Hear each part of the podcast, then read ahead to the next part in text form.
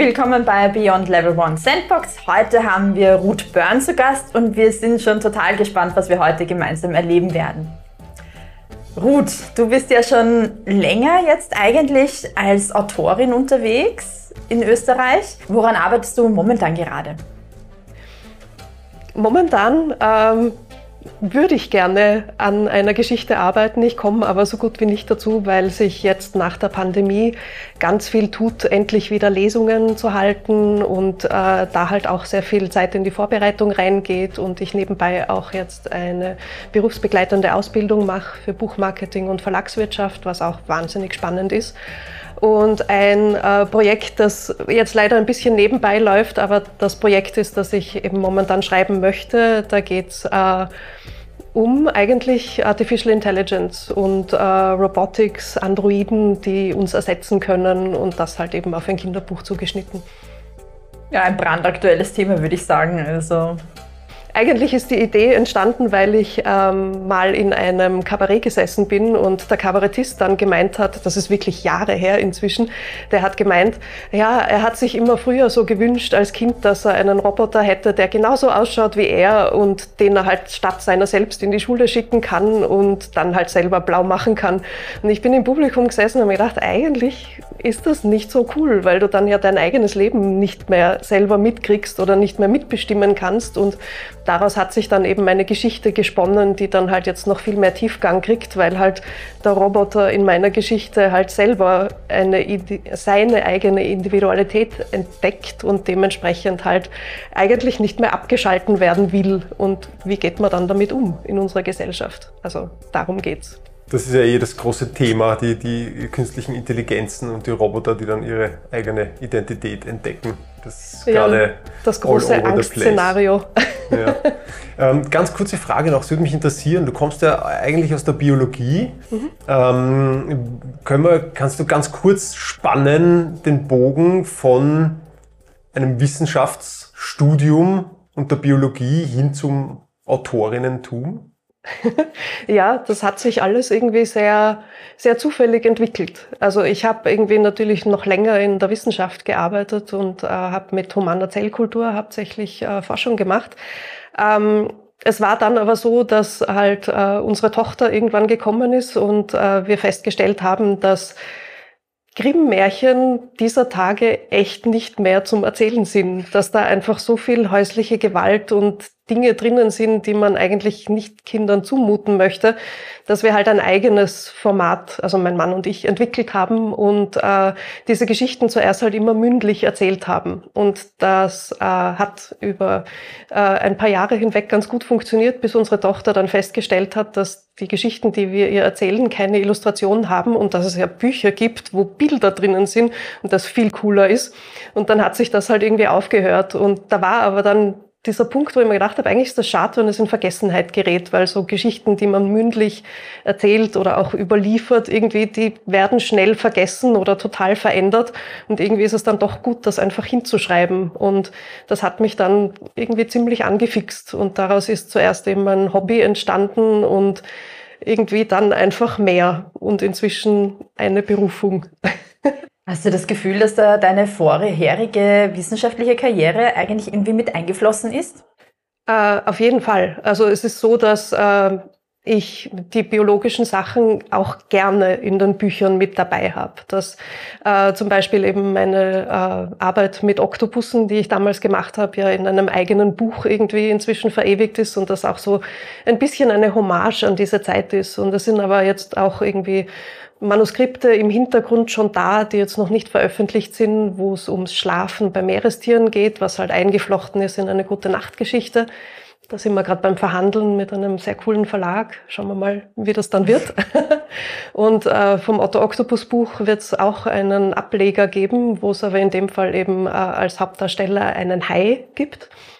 Und äh, da ist jetzt auch eben gerade, äh, das ist halt im Hintergrund im Werden. Super, das ist auf jeden Fall spannend. Auch kurz in die Kamera, wir werden auf jeden Fall von der Root auch alles äh, einblenden in der Videodescription an Links, wo man äh, weiterführende Sachen finden kann.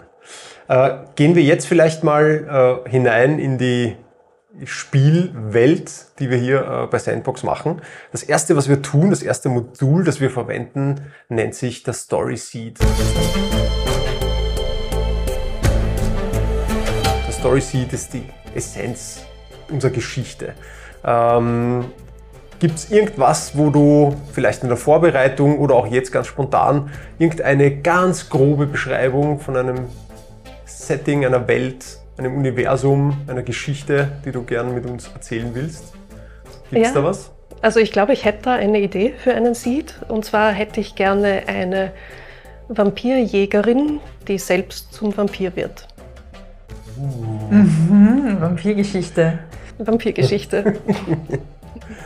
Hast du äh, Vampirgeschichten, ein Vampirgeschichten-Fable auch als Leserin? Eigentlich ja. Also ich muss ja gestehen, dass ich irgendwie auch in meiner Jugend schon sehr gerne die Anne Rice-Geschichten gelesen habe und da sicher irgendwie äh, reingekippt bin in das Ganze und das etwas, also das sind Geschichten, die ich nach wie vor gerne habe und man kann nie genug Vampirgeschichten haben, finde ich.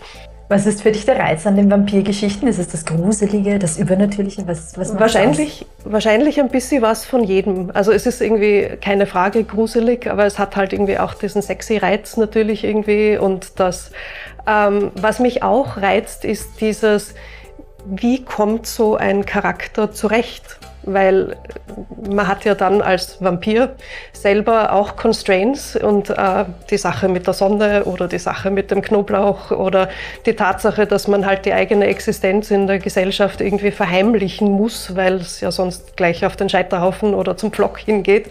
Und dementsprechend ähm, sind das Charaktere, die ähm, es auch nicht einfach haben. Und dementsprechend äh, sind halt deren Geschichten aus ihrer Sicht erzählt, finde ich schon sehr reizvoll. Mhm. Du sagst, dieses, dieses in der Gesellschaft verheimlichen oder vor der Gesellschaft etwas verheimlichen. Wie war das eigentlich, wie du angefangen hast, jetzt so als Wissenschaftlerin an der Med-Uni Wien plötzlich Bücher zu schreiben? Hast du das dann jedem gesagt oder gab es da auch so eine Phase, wo du mal gesagt hast, ich warte ab und erzähl das noch nicht? Ähm, also das ist, ähm, ha, wie fange ich da an? das musst du jetzt rausschneiden. ähm, also, also, so richtig verheimlicht habe ich das Geschichtenschreiben jetzt nicht. Aber ich habe auch irgendwie am Anfang nicht so das Gefühl gehabt, dass das jetzt so ein cooles Gesprächsthema ist. Also dass da jetzt irgendwie die Leute sagen, wow, du schreibst, weil das ja irgendwie eigentlich auch recht viele Leute machen. Ähm, erst eigentlich, als dann die ersten Bücher rausgekommen sind, da, da wurde das dann irgendwie mehr zum Thema. Und man fängt ja nicht, wenn man jetzt den ersten Satz schreibt, an, sich eine Autorin zu nennen. Das ist ja ein weiter Weg dorthin, irgendwie selber mal zu sagen, ich bin Schriftstellerin, ich bin Autorin, ich mache das jetzt so richtig professionell. Ähm, um diesen Story Seed, der spannend beginnt und dieser erste Sämling ist unserer Geschichte, ein bisschen zu vertiefen, haben wir äh, ein zweites Modul, das nennt sich Setting und Event.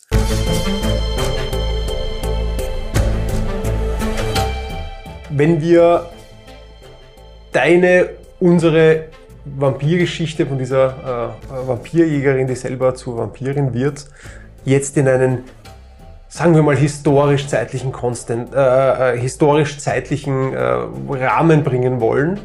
Kannst du da so eine zeitliche Periode, einen Abschnitt benennen, in dem du das gerne ansiedeln würdest? Also ich würde die Geschichte gerne in der Jetztzeit spielen lassen, offensichtlich als Urban Fantasy, und ich würde dafür Schottland wählen. Wir befinden uns in unserer Welt. Wir befinden uns in unserer Welt, in der es offensichtlich eine geheime Vampirwelt gibt, die, äh, wo die Vampire auch durchaus Wert darauf legen, halt einfach nicht öffentlich besprochen zu werden. Und ähm, ich hätte andersrum gerne eine Vampire Hunter Akademie. Also es muss ein Schulsetting sein, damit es gut ins Jugendbuch passt. Äh, und dort werden halt Vampire Hunter ausgebildet, die Bescheid wissen, dass es halt Vampire gibt, aber halt auch nicht so die ganze Wahrheit kennen, damit es das Geheimnis gibt. Cool. Ich glaube, damit haben wir ja eigentlich fast schon ähm, das Event ja auch schon dabei, weil du uns jetzt auch schon diese äh, Vampire Hunter Akademie irgendwie eröffnet hast. Magst du uns trotzdem noch irgendwie, wie wenn du dir vorstellst, im Film eine Art Kameraschwenk äh, drüber geben? Wo ist die Vampire Hunter Akademie? Vielleicht, dass du uns das ein bisschen beschreibst. Wie schaut das aus? Oder ähm, was passiert da gerade? Also die Akademie selber muss so ein sonores äh, Manor in Schottland eben sein, das halt so ein bisschen abgelegen ist, damit dort halt Sachen trainiert werden können, die halt auch nicht so ganz für die Öffentlichkeit gedacht sind. Ähm, ich könnte mir vorstellen, dass dort ein ähm, dass es so eine Art Headhunter gibt, die halt in den Schulen äh, relativ international vielleicht sogar sich die Kinder rausholen, die dann halt einfach dort trainiert werden können, die halt anhand bestimmter Talente irgendwie dann halt dorthin gebeten werden. Der Letter of Hogwarts quasi.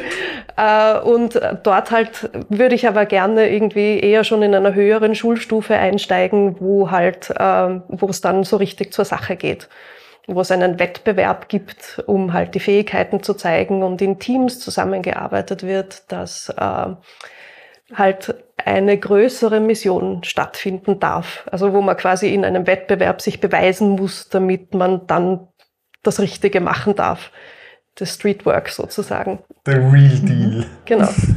ähm, würde mich interessieren, wenn du beginnst, Bücher zu planen, Geschichten zu planen, was das Alter, jetzt haben wir gerade über Schüler in, in Schulen geredet, wie suchst du dir deinen Altersbereich aus? Passiert das als erstes oder wächst eine Geschichte dann ganz natürlich wo hinein?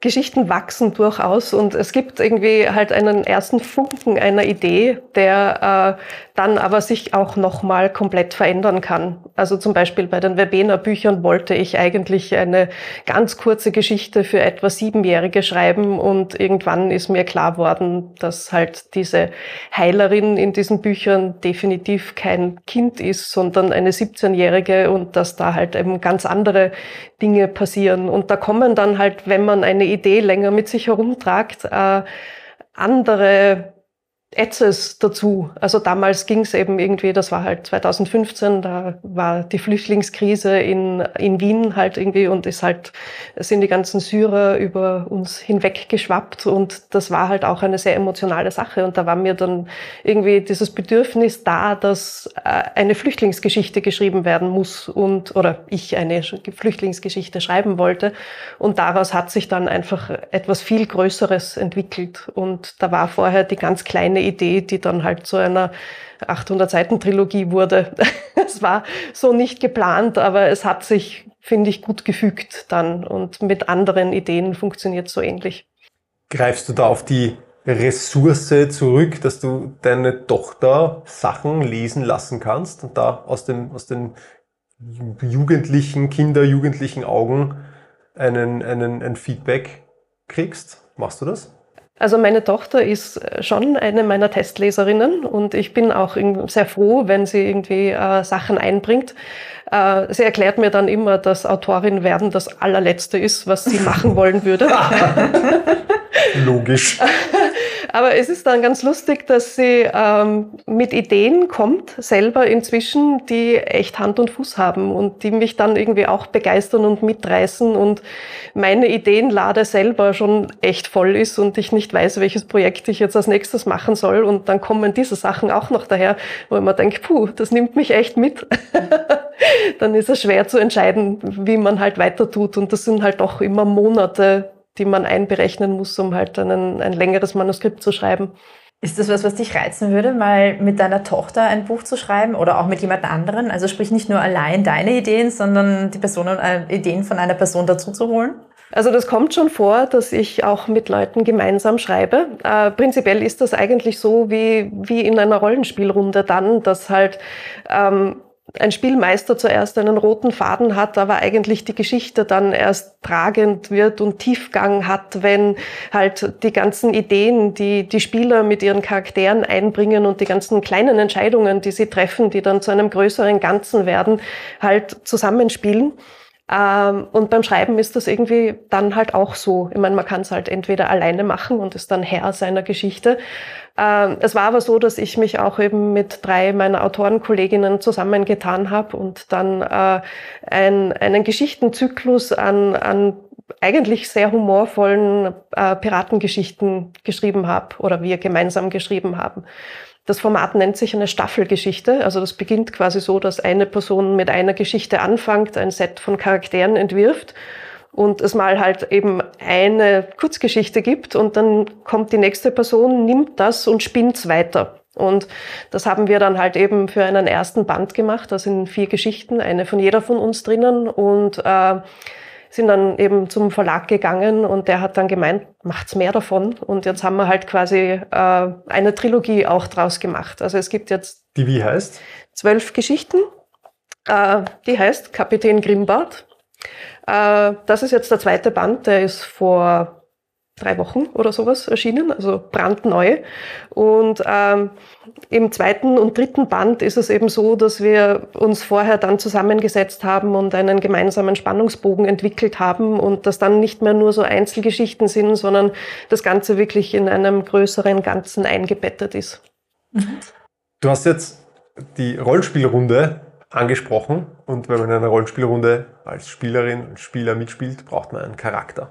Das ist die super Einleitung für unser nächstes Modul. Das nennt sich Betty Plum. Äh, wir werden jetzt im Ping-Pong-Modus kurze Begrifflichkeiten, kurze Beschreibungen, Stichwörter zu einem entstehenden Charakter liefern und schauen, wohin uns dieses Spiel führt und was da für eine Person dabei entsteht. Möchtest du damit beginnen und uns den ersten Begriff zuwerfen? Okay. Ähm, ich nehme an, dass es um, um den Namen geht als erstes. Also sage ich. As you wish. Okay. Ich sage mal als Name Florence. Rote Locken. Ich sage äh, Schülerin an der Akademie für Vampire Hunting. 80er Jahre verspiegelte Pilotensonnenbrille. Ich sag äh, super verliebt in Tom. Ich sag Schuluniform. Ich sag aufgeregt, was den Wettbewerb anbelangt. Altes Notizheft. Ganz neue Ausrüstung mit Infrarotkameras und was man so alles hat, um Vampire zu jagen große Kopfhörer. So ein großes Headset. Mhm. Beste Freundin und Zimmerkollegin Mia. Ist die Florence für dich schon greifbar? Ich glaube eigentlich ja. Ja? Ja. Okay, weil dann können wir es eigentlich schon beschließen. Ich mhm. habe sie auch schon mhm. vor mir, ganz plastisch. Aber jetzt stellen wir wieder unsere Frage, oder? Ist die Florence eine Protagonistin oder eine Antagonistin? Die Florence wäre meine Protagonistin. Mhm. Wobei es dann in dieser Geschichte wechselnde Antagonisten geben könnte. Mhm. Gut. Sollen wir gleich in die Szene auch einsteigen? Klar. Würde ich sagen. Ja, dann machen wir dasselbe jetzt noch einmal, nur dass wir eine Szene erschaffen, die wir dann auch nachher gemeinsam spielen werden.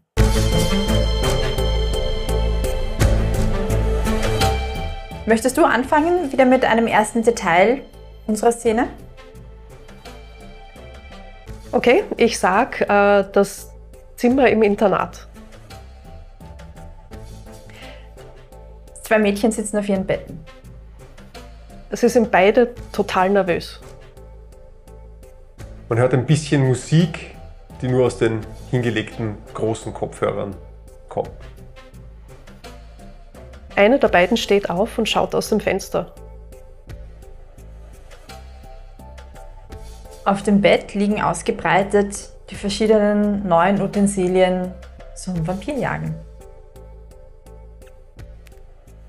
Sie kommt zurück vom Fenster und fängt an, den Gürtel äh, über ihre Kleidung zu geben und sich alles anzuhängen, was jetzt notwendig wird für das, was diese Nacht so stattfinden wird. Die Tür wackelt ein bisschen im Rahmen und der Schlüsselanhänger vom Zimmerschlüssel wackelt dadurch. Jetzt springt auch die zweite auf. War da ein Erdbeben? Gut, ich glaube, wir sind jetzt auch, in ja. Richtung Szene unterwegs, die wir jetzt spielen. Ruth, wer spielt was? Wer ist im Zimmer mit der Florence? Also die Florence und die Mia gemeinsam wären im Zimmer.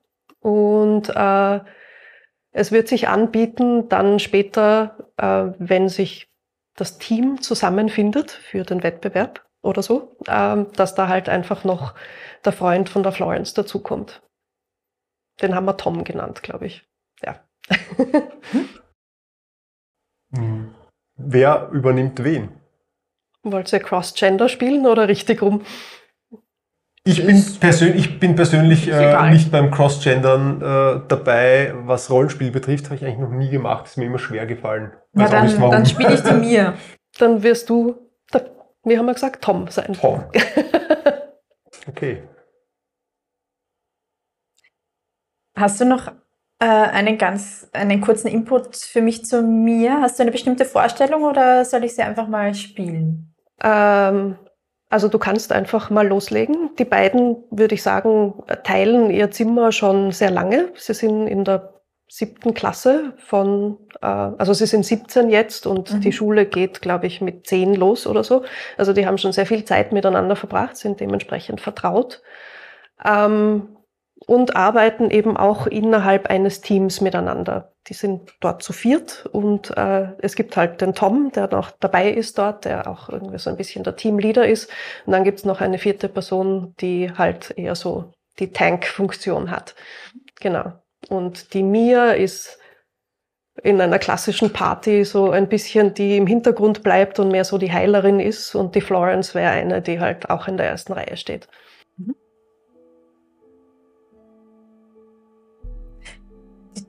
Türe ist, glaube ich, nicht ganz ordentlich zu, aber ich war mir sicher, ich habe sie gut geschlossen. Ja, wir könnten, wir könnten eigentlich eh schauen, weil es müsste ja losgehen. Warum haben wir den Gong noch nicht gehört? Hört die Stimme durch die Holztüre vom Tom. Hey, macht auf, wir dürfen die Türen überhaupt nicht absperren. Was, was ist los? Es rüttelt nochmal. Klack. Was machst du hier im Mädchentrakt? Er macht seine wegwerfende Handbewegung, schlupft ins Zimmer und drückt die Tür hinter sich wieder zu und macht hinterm Rücken, hört sich den Schlüssel wieder zu. Aber, aber wenn uns wer erwischt? Was soll passieren? Jetzt ist die Türe eh wieder zu. Aber was machst du hier? Wir sollten doch warten, bis der Gong kommt und dann hinunterlaufen. Er, er schaut an euch vorbei Richtung Bett. Ich wollte das neue Zeug sehen. Hast du das nicht auch bekommen? Aber Wir haben es doch nicht, alle ausgeteilt bekommen. Aber nicht sowas. Er zeigt nach hinten. Cooler Scheiß, nicht? Er nimmt, er nimmt so, ein, so eine Art Fernrohr-Gucker in die Hand und schaut völlig sinnloserweise die zwei Meter entfernte Wand. Na, wenigstens schau beim Fenster hinaus und mach Klick. Dort ist der Infrarotsensor. Er, er ist offensichtlich völlig gebannt von diesem Ding und nickt euch zu und entfernt sich kurz weg von euch und fängt an, klick, klack, klack, aus dem Fenster zu schauen. Mir schaut dich an und rollt mit den Augen.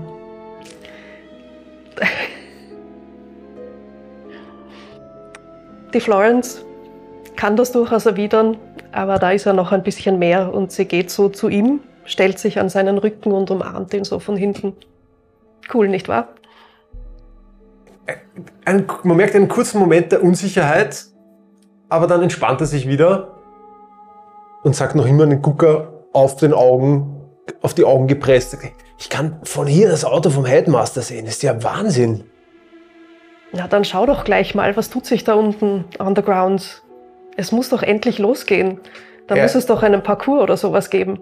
Er schiebt jetzt seinen Blick mit dem Gucker ein bisschen herum und schaut durch das Fenster und bleibt dann ganz hinten hängen und sagt,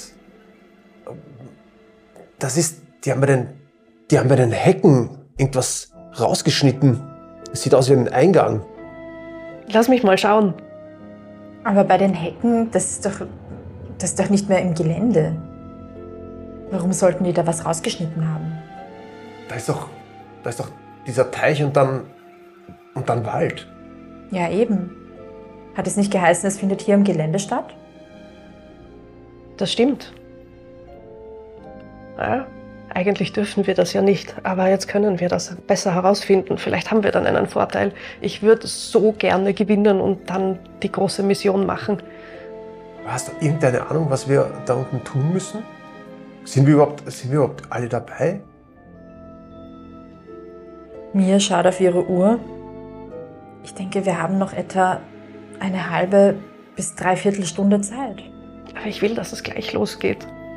Das wird doch total spannend. Wir müssen, wir müssen uns sicher in den Teams zusammenfinden, die wir sonst auch sind, und dann eine Mission erfüllen. Vielleicht einfach sehr spontan entscheiden, was wir tun müssen, so wie es wäre, wenn wir draußen arbeiten. Er lässt sich aufs, aufs Bett fallen, ganze Sachen auf der Decke wackeln ein bisschen. Er nimmt sich irgendwas anderes, ein paar Handschuhe, die so ein bisschen gepolstert sind, geschützt sind. Hat in der Hand. Wir, wir brauchen, wir brauchen ein geheimes Zeichen.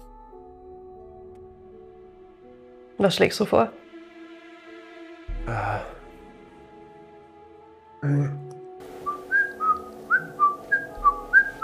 Das ist zu lang. Das ist zu lang.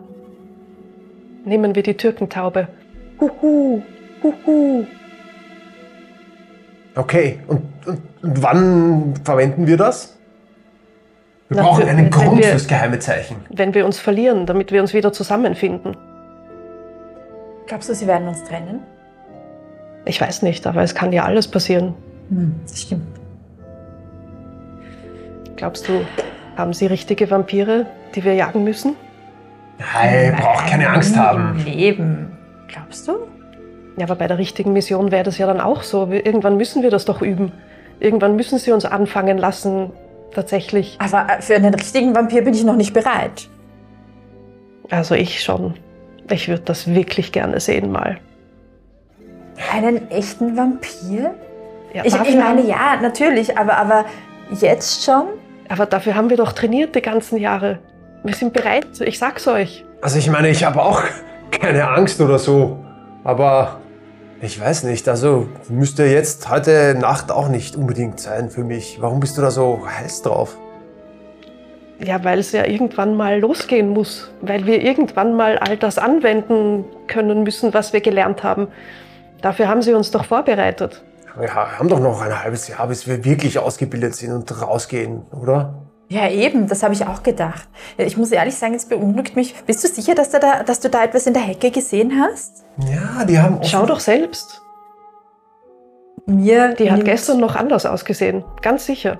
Mir nimmt das Ding in die Hände, bemüht sich ein bisschen es scharf zu stellen, schaut, ihr Kopf ist in dieselbe Richtung gedreht wie vorher Toms.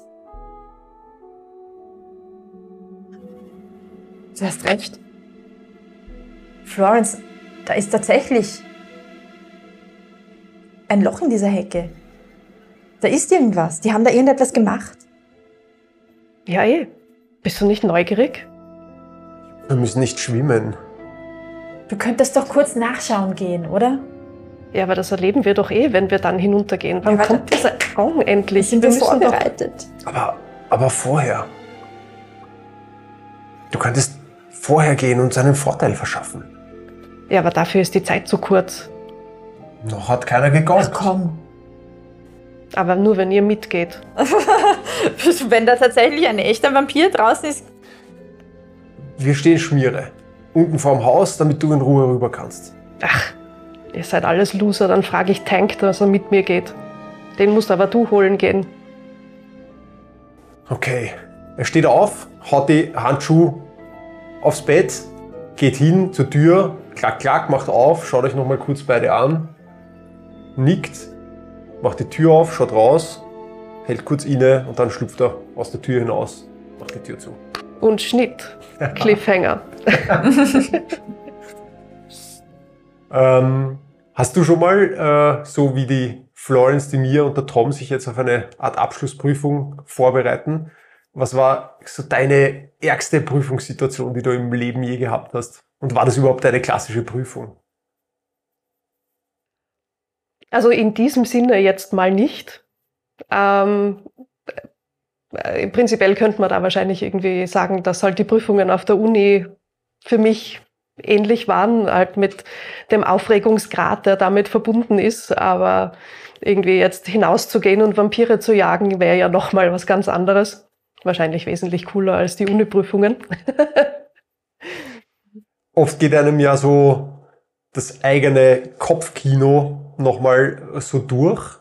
Wenn du dich jetzt nochmal in die Florence reinversetzt, kannst du uns einen kurzen inneren Monolog, einen kurzen Gedanken von der Florence äh, in dieser Situation noch geben? Kannst du uns da teilhaben lassen? Was wären die Gedanken, die der Florence jetzt durch den Kopf gehen? Mann, was ist mit denen? Wieso scheißen sich die so an? Das ist ja gar nicht. Jetzt haben wir jahrelang trainiert darauf und dann trauen sie sich nicht hinauszugehen. Ich brauche, dass das Team zusammenhält. Das ist ganz wichtig, dass wir gut zusammenspielen und dass die sich trauen, sich dem entgegenzustellen, damit wir den Bewerb gewinnen. Ich will unbedingt diese Spezialmission erleben. Ja, wir haben ein Mutgefälle, kann ich schon erkennen. Eindeutig. Florence hatte ja offensichtlich ihre, ihre engen Freunde oder ihre zumindest eine enge soziale Gruppe um sich.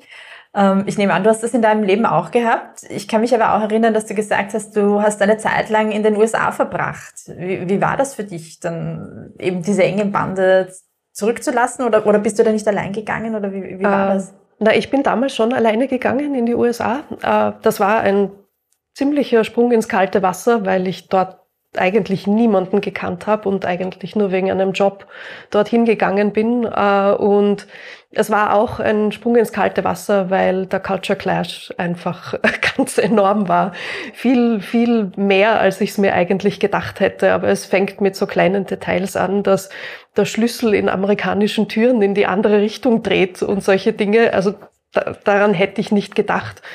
Ich bin dort auch in Pennsylvania gelandet, mitten im Amish Country und ähm, das war auch ein Erlebnis. Äh, einerseits halt, weil äh, das halt von religiösen Themen her einfach irgendwie viel diskutiert war und ich dort auch Evolution unterrichtet habe, was mich zum europäischen Enfant terrible gemacht hat, aber andererseits auch, weil es einen ganz tollen Farmers Market gegeben hat, weil viel mehr Bio als in der Amish-Fabrikation kann es ja gar nicht geben. Und von dem her war das Essen dort erstaunlich gut. Und ich habe dann drüben angefragt, was man am besten macht, um halt einen neuen äh, Kreis an Freunden kennenzulernen. Und ich habe dann unisono den tollen Rat bekommen, join a church. Was halt echt nicht das ist, was ich machen will.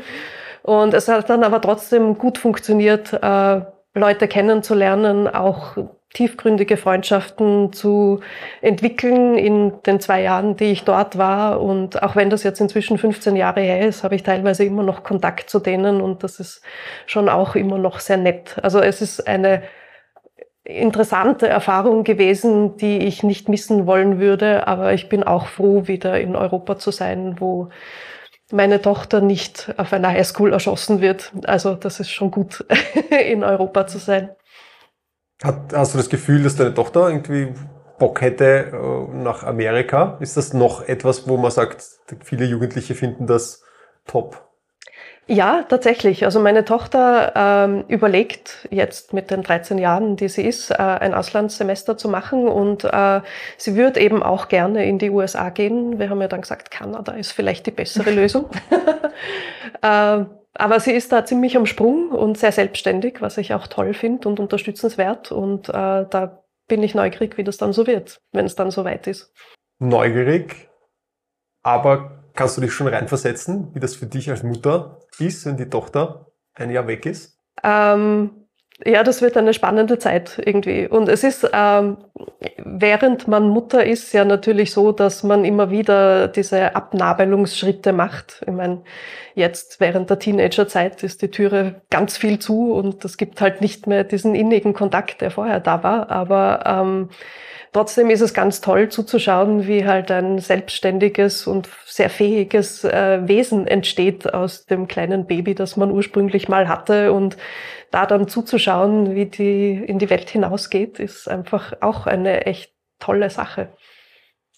Gut, ich würde sagen, dann lassen wir aber Florence auch in die Welt hinaus oder, oder was auch immer, vielleicht in die Welt hinausgehen weiter. Auf jeden Fall. Wir würden uns jetzt freuen, wenn du uns noch ähm, einen Input gibst zu einer zweiten, zu einer abschließenden Szene, wo wir Florence noch einmal erleben.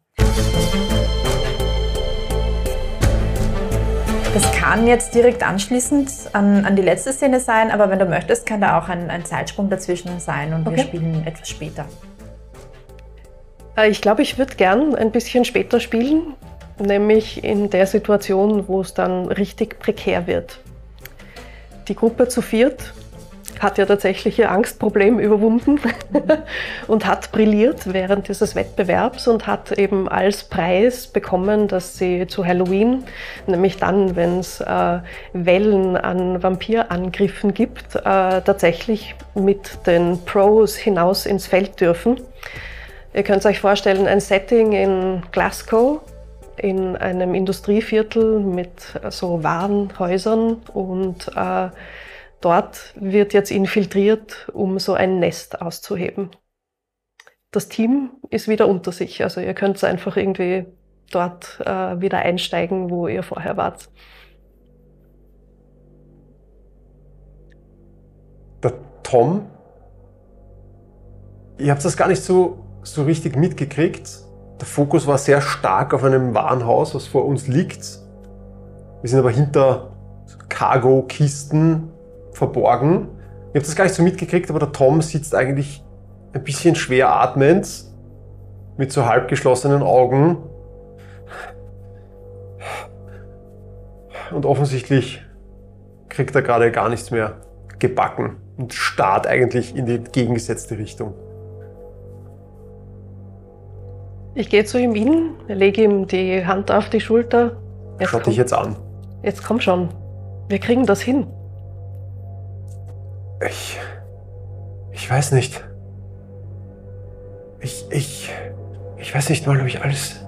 Tom, mit... wir können nicht zu dritt hineingehen. Das geht nicht, Florence. Das stimmt, wir, wir brauchen, brauchen dich. Die anderen Einsatzteams sind ja schon unterwegs. Hört ihr nicht? Okay, aber ich könnte.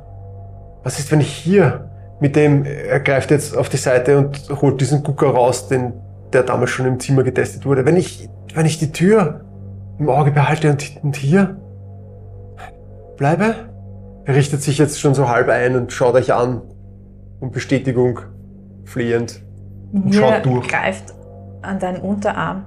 Wir können ihn doch nicht allein hier lassen. Nein, das können wir nicht. Das ist noch viel gefährlicher, als einfach zu viert zu bleiben. Ich, ich sehe alles und ich habe ich hab das Funkgerät, das geht schon. Ich, ich glaube, ich kann. Ich Komm schon, Tom. Du kommst jetzt mit. Wir hören von im Hintergrund äh, den Einsatzleiter, der die anderen Teams auch koordiniert und sagt, Nummer 5, kommt schon. Bei diesem Eingang geht ihr rein. Der Tom nickt und schaut die Florence an. Was, was machen wir jetzt? Was, was, was passiert jetzt? Wir haben das geübt. Wir bleiben zusammen, wir infiltrieren, und wir schauen, dass wir das Nest ausheben. Du hast doch den Plan gesehen. Wir müssen durch zwei Kammern durch und dann in die große Halle und hinten in den Keller hinunter. Okay. Komm schon. Ich ziehe ihn mit. Mir greift nochmal auf deinen Arm und lehnt sich zu dir. Soll ich, soll ich euch kurz alleine lassen? Ich gehe mit Tank kurz rüber. Ich glaube, die Zeit haben wir nicht. Hilf mir lieber.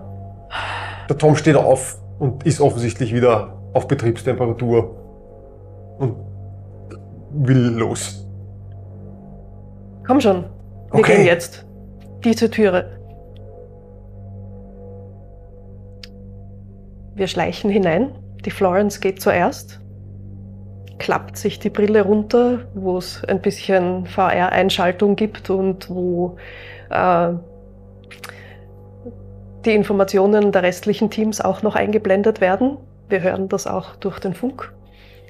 Wir gehen durch den ersten Raum, leuchten mit den Taschenlampen. Dort ist noch nichts. Seid ihr bereit für den zweiten Raum?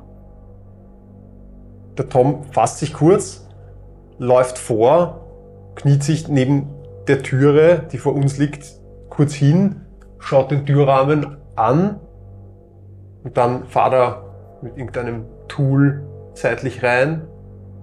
Kurz hat man das Gefühl, er tut gar nichts, aber dann zeigt seine Fingerbewegung, es geht auf und dann schaut er euch an, nickt. Ich nick zurück. Als er zurücknickt, öffnet er mit einer schnellen Bewegung die Tür und lehnt sich auf die Seite, um euch vorbeizulassen. Mia schaut dich an. Sie weiß, sie wird nicht als Erste durch die Tür gehen.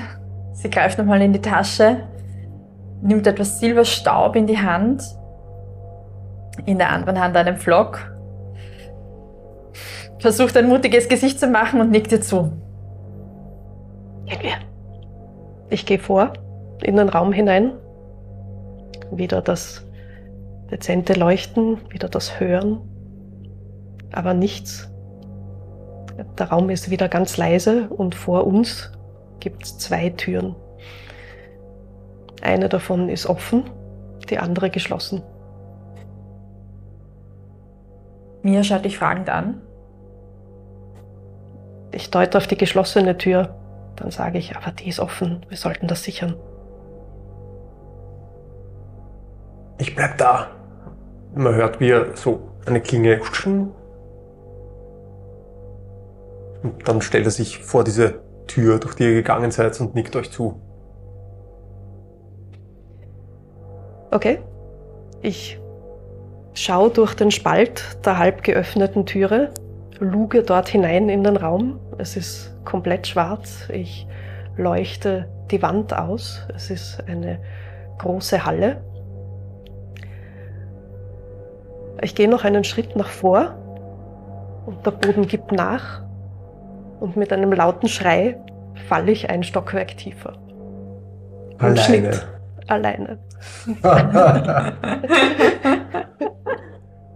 Hast du, bist ja auch eine Rollenspielerin seit Jahren, hast du äh, die Heldenrollen übernommen oder warst du eher hingezogen zu Charakteren, die im daneben sich bewegen von einer Geschichte und einer Heldengruppe, wenn man das so sagen will?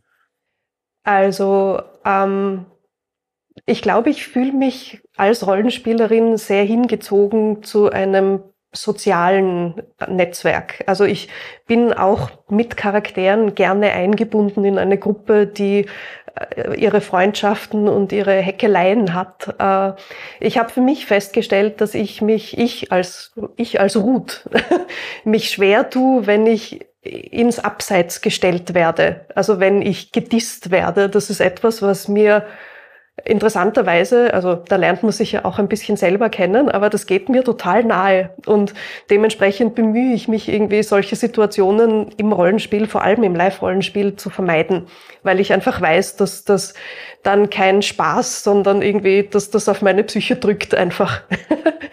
und aber ich muss irgendwie sagen, dass ich, ähm, wenn ich Geschichten schreibe und entwickle für die Bücher, dass ich ähm, mich eigentlich am schwersten tue, den Protagonisten so richtig, richtig greifbar zu machen, weil ich mir dann denke, ach, das bin eh ich und das sind ja meine Entscheidungen dann.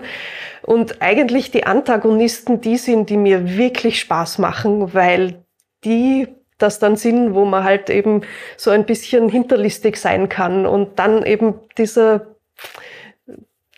das macht einfach auch echt Spaß, habe ich für mich festgestellt. das, war da Rollenspiel, Rollenspielerfahrungen oder auch die Mechaniken aus dieser Spiele-Ecke und Welt äh, ein Tool, was du verwendet hast zum Schreiben, zum Kreieren? Ja, absolut. Also wahrscheinlich einfach auch die Erfahrungen, die man aus dem Rollenspielen mitnehmen kann. Einfach auch dieses, ich entwickle einen Charakter und ich setze den dann in Situationen, wo der sich zum Beispiel total unwohl fühlt. Und dann kommt immer die Frage, wie würde ich dieses Problem lösen? Wie tut der jetzt mit seinem äh, Setting an, an Möglichkeiten, das er hat. Also zum Beispiel als Vampir, wenn der jetzt untertags unterwegs sein muss, weil es halt nicht anders geht, weil er auf der Flucht ist, wie, wie tut der? Und ich das einfach wahnsinnig spannend finde, sich in sowas hineinzuversetzen. Oder, ich meine, muss jetzt gar nicht ein Fantasy-Setting sein, aber bei, bei Ungebremst, meinem Buch, das in der Realität spielt, da geht es ja um Rollstuhlsport und äh, sich da hineinzuversetzen, war für mich eine wahnsinnig spannende Reise. Also wie geht's jemandem, der einen Querschnitt hat? Wie, wie tun die mit dem Rollstuhl? Da habe ich mir wahnsinnig viele Tutorials angeschaut und das war zwar alles Trockentraining, aber es hat irgendwie einen Blick in eine Welt geöffnet, in der ich vorher noch nicht war. Und das, das ist, glaube ich, das, was mir so Spaß macht, sowohl beim Rollenspielen als auch beim Schreiben. Dieser Blick in eine Welt, die ich nicht ausprobiert habe, aber die ich im Trockentraining halt dann quasi miterlebe. Und da war gerade auch während der Verbena-Bücher die eh schon erwähnte Flucht. Das war ein sehr tränenreiches Schreiben für mich, weil das einfach ganz arg ist, wenn jemand auf der Flucht ist. Und das zwar Gott sei Dank auch nur im Trockentraining mitzuerleben, war für mich eine wahnsinnig spannende Erfahrung. Mhm. Du hast vorhin gesagt, äh, dass dir die Antagonisten vielleicht ein bisschen leichter von der Hand gehen. Mhm. Gibt es in deinen Büchern einen Lieblingsantagonist, eine Lieblingsantagonistin? Ja, also in den Verbena Büchern, da gibt es den Corvinus. Und der, der ist so richtig ätzend. und das war so lustig, irgendwie den zu schreiben. Also das hat mir total Spaß gemacht, weil der halt so eine schnarrende Stimme hat und einfach total herablassend ist und das überhaupt nicht mir entspricht, aber halt eben auch diesen Ausflug mal zu machen und das mal zu erleben, das war schon eigentlich total äh, cool. Würde mich interessieren, ohne Namen zu nennen, falls es so ist, basieren Charaktere von dir manchmal auf echten Personen? Eigentlich nicht. Also ich meine, es gibt schon gewisse ähm, Charakterzüge, die ich mir von der einen oder anderen realen Person abschaue, aber so dieses Gesamtkonzept einer Figur ist jetzt nicht auf einer realen Person aufgebaut, e-, eher nur so Details. Gibt es Antagonisten in deinem Leben, wenn ich fragen darf? Eigentlich? Hast du das erlebt als Person auch, dass sich jemand irgendwie zu deinen Ungunsten verhält, bewusst? Todfeinde. also ich habe jetzt noch keinen Mordanschlag erlebt, das ist alles gut. Aber ich meine, man begegnet immer Leuten, mit denen man gut kann und Leuten, wo es halt nicht so klickt. Und äh, gerade in der Buchbranche äh, habe ich festgestellt, das ist ein echt hartes Pflaster. Also da mhm. muss man schon eine dicke Haut haben, die ich am Anfang sicher nicht hatte und da halt irgendwie, das war halt für mich eine steile Lernkurve, was man sich da alles anhören muss und äh, halt wie, wie die Zusammenarbeit mit Leuten aus der Buchbranche funktioniert. Die ist größtenteils sehr, sehr nett, aber es gibt halt irgendwie dann auch Beispiele, wo es halt nicht so gut funktioniert hat und da, da würde ich den Antagonisten wahrscheinlich am ehesten suchen. Aber wurde da aktiv äh, gegengesteuert, teilweise? Na, da geht es eher darum, dass Leute andere Interessen haben und die halt einfach bis aufs Blut verteidigen. Und äh, das ist ja bei einem Antagonisten auch, finde ich, wichtig, dass der halt nicht einfach nur in seinem Armsessel mit der Katze sitzt und halt der Böse ist. Da ist es immer wichtig, dass der eine, eine Figur sein muss, wo man nachvollziehen kann, warum der so ist, wie er ist. Und wo halt das Ganze irgendwie auch von der Antagonistencharakterisierung den Tiefgang braucht, dass der Leser versteht, warum macht er das? Und ob der in die Enge getrieben wurde oder ob der halt eine bestimmte Agenda verfolgt, um halt einfach, sei es auch über Leichen, zu seinem Ziel zu kommen. Das finde ich macht irgendwie das bei Antagonisten aus. Und das ist ja irgendwie im realen Leben auch nachvollziehbar. Wenn man mit jemandem streitet, dann gibt's halt auch einen anderen Standpunkt der teilweise in einer anderen Realität liegt, aber trotzdem ist es dann doch irgendwie nachvollziehbar, was die anderen Leute sich denken und warum sie ihre Standpunkte so verteidigen, wie sie es tun. Hast du da einen Tipp für junge Autorinnen und Autoren, die sich vielleicht auch ein bisschen schwer tun, ähm, in dieser vielleicht doch dann eben konkurrenzorientierten Szene voranzukommen? Gibt es da irgendwie Puh, das ist sehr vielschichtig. Ich glaube, es ist teilweise viel Glück dabei. Es ist teilweise auch ein zur richtigen Zeit am richtigen Ort zu sein und eventuell auch das Richtige zu sagen, um halt einfach bei Leuten, die in Verlagen oder in Agenturen arbeiten, irgendwie einfach ähm, mal in, in den Erlebnishorizont einzutreten. Und also ich habe einfach festgestellt, dass an Manuskripte, an Verlage zu schicken, ungefragt, eigentlich nichts bringt. Und dass es, so blöd das klingt, irgendwie dieses Vitamin B braucht, sei es eben über Agenturvermittlung, was ganz großartige Türen öffnet, oder sei es eben, dass man auf Networking-Events die Verlagsleute kennenlernt und mit denen halt ins Gespräch kommt und sagt, hey, das wäre ein cooles Projekt. Dass es auf die Art und Weise einfach für mich türöffnend war. Hast du da irgendeinen Tipp für Zuseherinnen und Zuseher ein Event, eine Webseite, irgendwo, wo man beginnen kann, diese Fühler auszustrecken?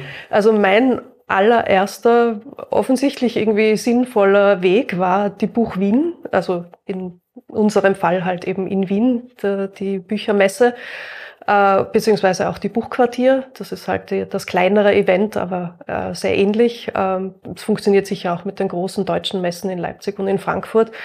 Aber ich bin zu Kinderbuchverlagen hingegangen, habe halt geschaut, welche Verlage dort sind, habe mit den Lektoren geredet, habe Visitenkarten ausgeteilt, habe welche eingesammelt und dann ist man halt kein unbeschriebenes Blatt mehr. Dann haben die Leute ein Bild und dann kann man irgendwie eher dann am nächsten Tag die Mail schreiben, danke für das nette Gespräch. Das ist mein Portfolio an Manuskripten. Wie wär's? ja. Das sind schon mal tolle Tipps, finde ich. Also das hat für mich halt funktioniert. Es ist halt die Frage, äh, wie, wie das dann in einem anderen Leben ausschaut. Ja. Ich glaube, es ist auf jeden Fall ein guter Startpunkt, äh, so zu beginnen. Ähm, ich würde dich jetzt aber trotzdem bitten, dass wir nochmal zum Ende schauen. Wir mhm. haben jetzt zwei Szenen mit Florence erlebt. Kannst du uns noch einen ganz, wir hatten ja eigentlich einen Cliffhanger, aber kannst du uns vielleicht trotzdem danach noch eine ganz kurze Beschreibung geben, einen allerletzten Cliffhanger? Was passiert?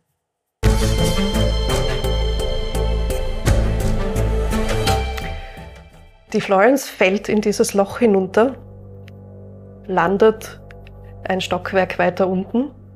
Es ist rund um sie herum dunkel und alles ganz leise. Trotzdem kommt da auf einmal diese Hand, die sie nach hinten zieht, wo sie dann den Blick von oben nicht mehr hat. Es kann keine Taschenlampe mehr herunterschauen und sie finden. Die Hand vor dem Mund wird sie weggeschleppt und landet dort, wo sie ganz sicher nicht sein will. okay, bitte, bitte mit einem dicken Rufzeichen in die Ideenschublade. Nein, nein, ist schon drinnen, keine Sorge. ja. Okay, super. Ähm, wir haben von Startpunkten geredet, jetzt sind wir schon an einem Endpunkt angelangt, nämlich dieses Interviews. Es war wirklich schön, dich bei uns zu haben. Ich finde, es war eine ganz spannende Geschichte, die sich da rund um die Florence entwickelt hat. Und es war echt spannend, ein bisschen aus dem Nähkästchen zu hören, was eine Autorin so tut, wie sie agiert, was sie erlebt und wie man das macht. Sich auch inspirierend für viele Zuseherinnen und Zuseher, die selber schreiben wollen, beginnen wollen oder es schon tun. Also danke auf jeden Fall dafür. Ja, ganz großes Dankeschön, Ruth. Ich finde auch das Spielen mit dir hat wirklich viel Spaß gemacht. Ich wüsste gern, was der Florence jetzt passiert, aber ich bin zuversichtlich. Sie ist ja, glaube ich, eine sehr, sehr eine starke, taffe und auch gut ausgebildete. Sie wird es hoffentlich irgendwie hinbekommen, oder? ich denke auch. Also ich sage auch Danke, liebe Olli, lieber Philipp. Das war eine ganz tolle Session. Ja. Gut, we got it. Okay. Thanks. Dankeschön. Danke.